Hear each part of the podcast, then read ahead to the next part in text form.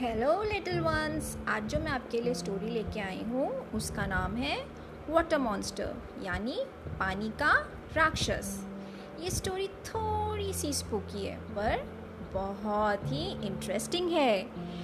इस स्टोरी में एक लड़की की कहानी है, जिसका नाम है त्विशा त्विशा वैसे तो बहुत ही अच्छी लड़की थी, पर वो पानी बहुत ज़्यादा वेस्ट करती थी। जब वो सुबह उठ के ब्रश करती तो उसका पानी चलता रहता था, चलता रहता था। और वो शीशे में देख के ब्रश करती रहती थी। इसी तरह से जब वो नहाने जाती तो पानी बहता रहता था, बहता रहता था। और वो नहाती थी और पानी वेस्ट करती रहती थी। उसकी मम्मी उसको कितनी बार कहती थी तो ऐशा इस तरह से पानी वेस्ट नहीं करते हैं। पानी कितना कीमती होता है, तुम्हें पता है ना? कितने लोगों को पानी पीने के लिए भी नहीं मिलता है। इस तरह से वेस्ट मत किया करो। लेकिन तुषा ओहो मामा, मैं अगली बार ध्यान रखूँगी। ये कह के वो हर बार मम्मी को टाल देती थी।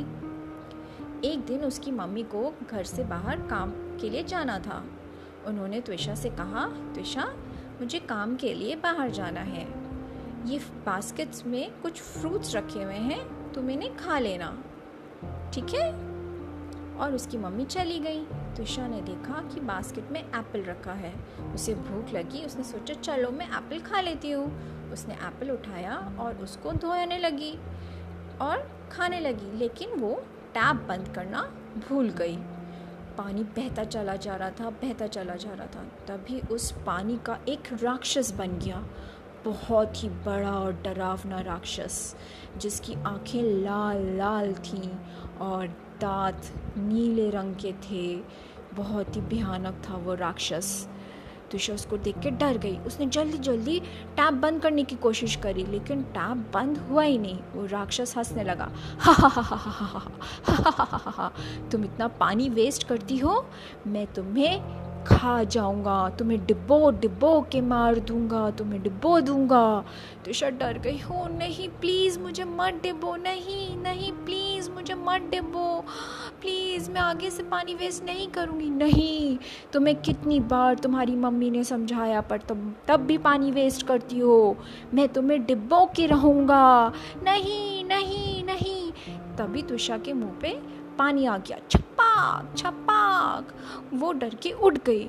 उसने देखा सामने उसकी मम्मी खड़ी थी। उसकी मम्मी ने कहा तो ऐशा आज तुम्हें स्कूल नहीं जाना क्या? लेट करना है क्या आज स्कूल के लिए? कब से उठा रही हूँ तुम्हें?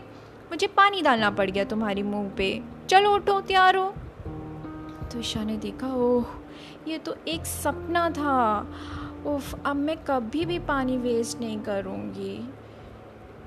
तो किड्स कैसी लगी मेरी ये स्टोरी आपको?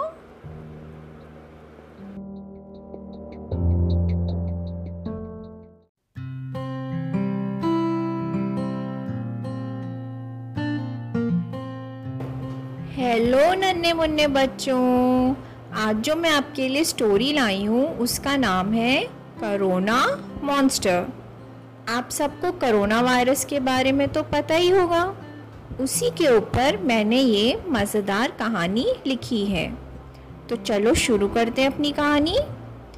एक समय की बात है, अवध नगरी में राजा योगेंद्र सिंह रहते थे। वे अपनी प्रजा से बहुत प्यार करते थे, उनका बहुत ध्यान रखते थे और उनकी प्रजा भी अपने राजा की सारी बातें मानती थी।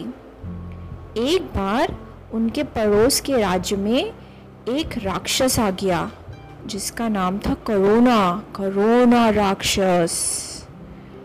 वो सारे लोगों को खा जाता था।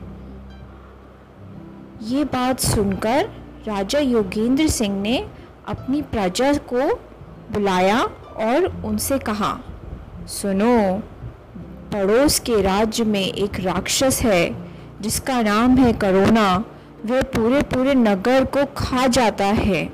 हमने सुना है, उस राक्षस से बचने का एक ही तरीका है कि आप सब अपने घर में रहिए। मेरी प्यारी प्रजा, मुझे विश्वास है कि आप मेरा कहना मानेंगे। ये कहकर राजा ने अपनी प्रजा को उनके घर में रहने का आदेश दिया। प्रजा के लोग भी अपने अपने घर में रहने लगे। एक दिन राजा अपने नगर की सफ़ाई अभियान देखने के लिए राज्य का दौरा कर रहे थे। उनके साथ उनके सफ़ाई कर्मचारी भी थे। तभी करोना राक्षस वहाँ पर आ गया और वो ज़ोर ज़ोर से हंसने लगा, हा हा हा हा, इतने सारे लोग एक साथ मैं इन सबको खा जाऊँगा हा हा हा हा हा हा हा हा हा हा हा जैसे ही राजा ने करोना राक्षस को देखा तो उन्होंने अपने एक सफ़ाई कर्मचारी के हाथ में एक साबुन का पानी था उस पानी को उन्होंने उस राक्षस के ऊपर फेंक दिया राक्षस एकदम से सुकड़ने लगा वह डर गया और वहाँ से भाग गया तो राजा योगेंद्र सिंह को एक बात समझ में आई कि राक्षस जो है, साबुन के पानी या साबुन से जो है सुखड़ने लगता है। ये बात उन्होंने सोचा कि मैं अपनी प्रजा को भी बताता हूँ और ये सोच के उन्होंने अपनी प्रजा को संदेश भेजा। उन्होंने उसमें भेजा कि जहाँ पे भी आप करोना मॉन्स्टर को देखें आप उसके ऊपर साबुन का पानी फेंक दें, जिसकी वजह से वो सुकड़ जाता है। और उन्होंने ये संदेश अपनी सारी प्रजा को दिया।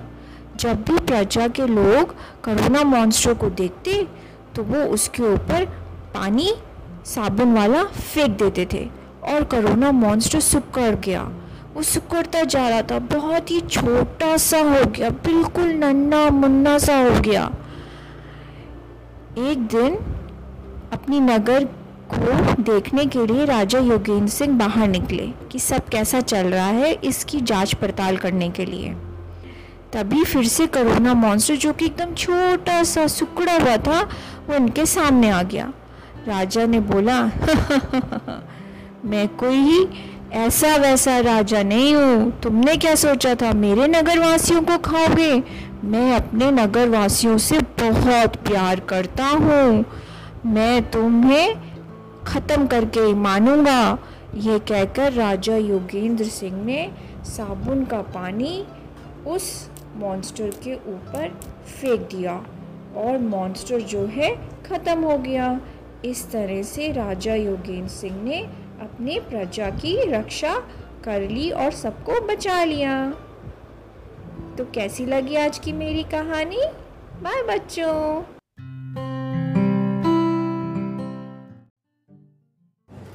सुंद और उपसुंद दो राक्षस भाई थे। दोनों में आपस में बहुत ही ज़्यादा प्रेम था। दोनों एक ही तरीके से सोचा करते थे। वह एक दूसरे का बहुत ज़्यादा ख्याल रखते थे। एक बार दोनों ने सोचा, क्यों ना ब्रह्मा जी की तपस्या की जाए और उनसे अमरता का वरदान प्राप्त किया जाए। वे ब्रह्मा जी की तपस्या करने लगे और कई वर्षों तक तपस्या करने के बाद एक दिन ब्रह्मा जी ने उन्हें दर्शन दिए। ब्रह्मा जी ने उनसे पूछा वत्स्य मांगो, तुम्हें क्या वरदान चाहिए? सुंद और उपसुंद ने कहा कि आप हमें अमरता का वरदान दे दीजिए। तब ब्रह्मा जी ने उनसे कहा कि वे अमरता का वरदान तो नहीं दे सकते, पर क्योंकि दोनों भाइयों में आपस में बहुत अधिक प्रेम है, इसलिए उनका वध कोई भी नहीं कर सकता सिवाय कि वे एक दूसरे का वध करें। यह वरदान सुनकर दोनों ही भाई अति प्रसन्न हुए, क्योंकि दोनों एक दूसरे को बहुत प्रेम करते थे और उन्हें पता था कि वे एक दूसरे का वध कभी नहीं करेंगे। वरदान पाने के बाद वे बहुत ही अत्याचारी हो गए। लोगों का वध करने लगे। धरती पे जाके उन्होंने हाहाकार मचा दिया। यह देखकर ब्रह्मा जी को अपनी गलती का एहसास हुआ और उन्होंने विश्वकर्मा जी को बुलाया। उन्होंने विश्वकर्मा जी से कहा कि तुम एक ऐसी अप्सरा का निर्माण करो जो देखने में अति सुंदर हो, जिसके मुकाबले में कोई भी ज़्यादा सुंदर ना हो। विश्वकर्मा जी ने धरती के जो भी सुंदर सुंदर चीज़ें थी, उन्हें एकत्र किया और उससे एक अति सुंदर अप्सरा का निर्माण किया। उस अप्सरा का नाम रखा गया तिलोत्तमा। तिलोत्तमा सुंद के पास गई और उसने सुंद से कहा, क्या तुम मुझसे विवाह करोगे? सुंद उसकी खूबसूरती देखकर मोहित हो गया और उसने सोचा, इतनी सुंदर स्त्री अगर मेरी पत्नी बनेगी तो सारा जग मुझसे ईर्षा करेगा, इसकी सुंदरता तो इंद्र भी देखकर चकित रह जाएँगे। ये सोचकर उसने उससे कहा हाँ मैं तुमसे विवाह करूँगा। इसी तरह से वह उपसुंद के पास भी गई। कुछ समय बाद दोनों भाई जब सामने आए और उन्होंने देखा कि तिलोत्तमा दोनों से ही विवाह करने के लिए तैयार है तो दोनों में ईर्षा का भाव जाग गया। दोनों आपस में युद्ध करने लगे और एक दूसरे को दोनों ने वध कर दिया। इस तरह से सुंद और उपसुंद से लोगों को मुक्ति मिली।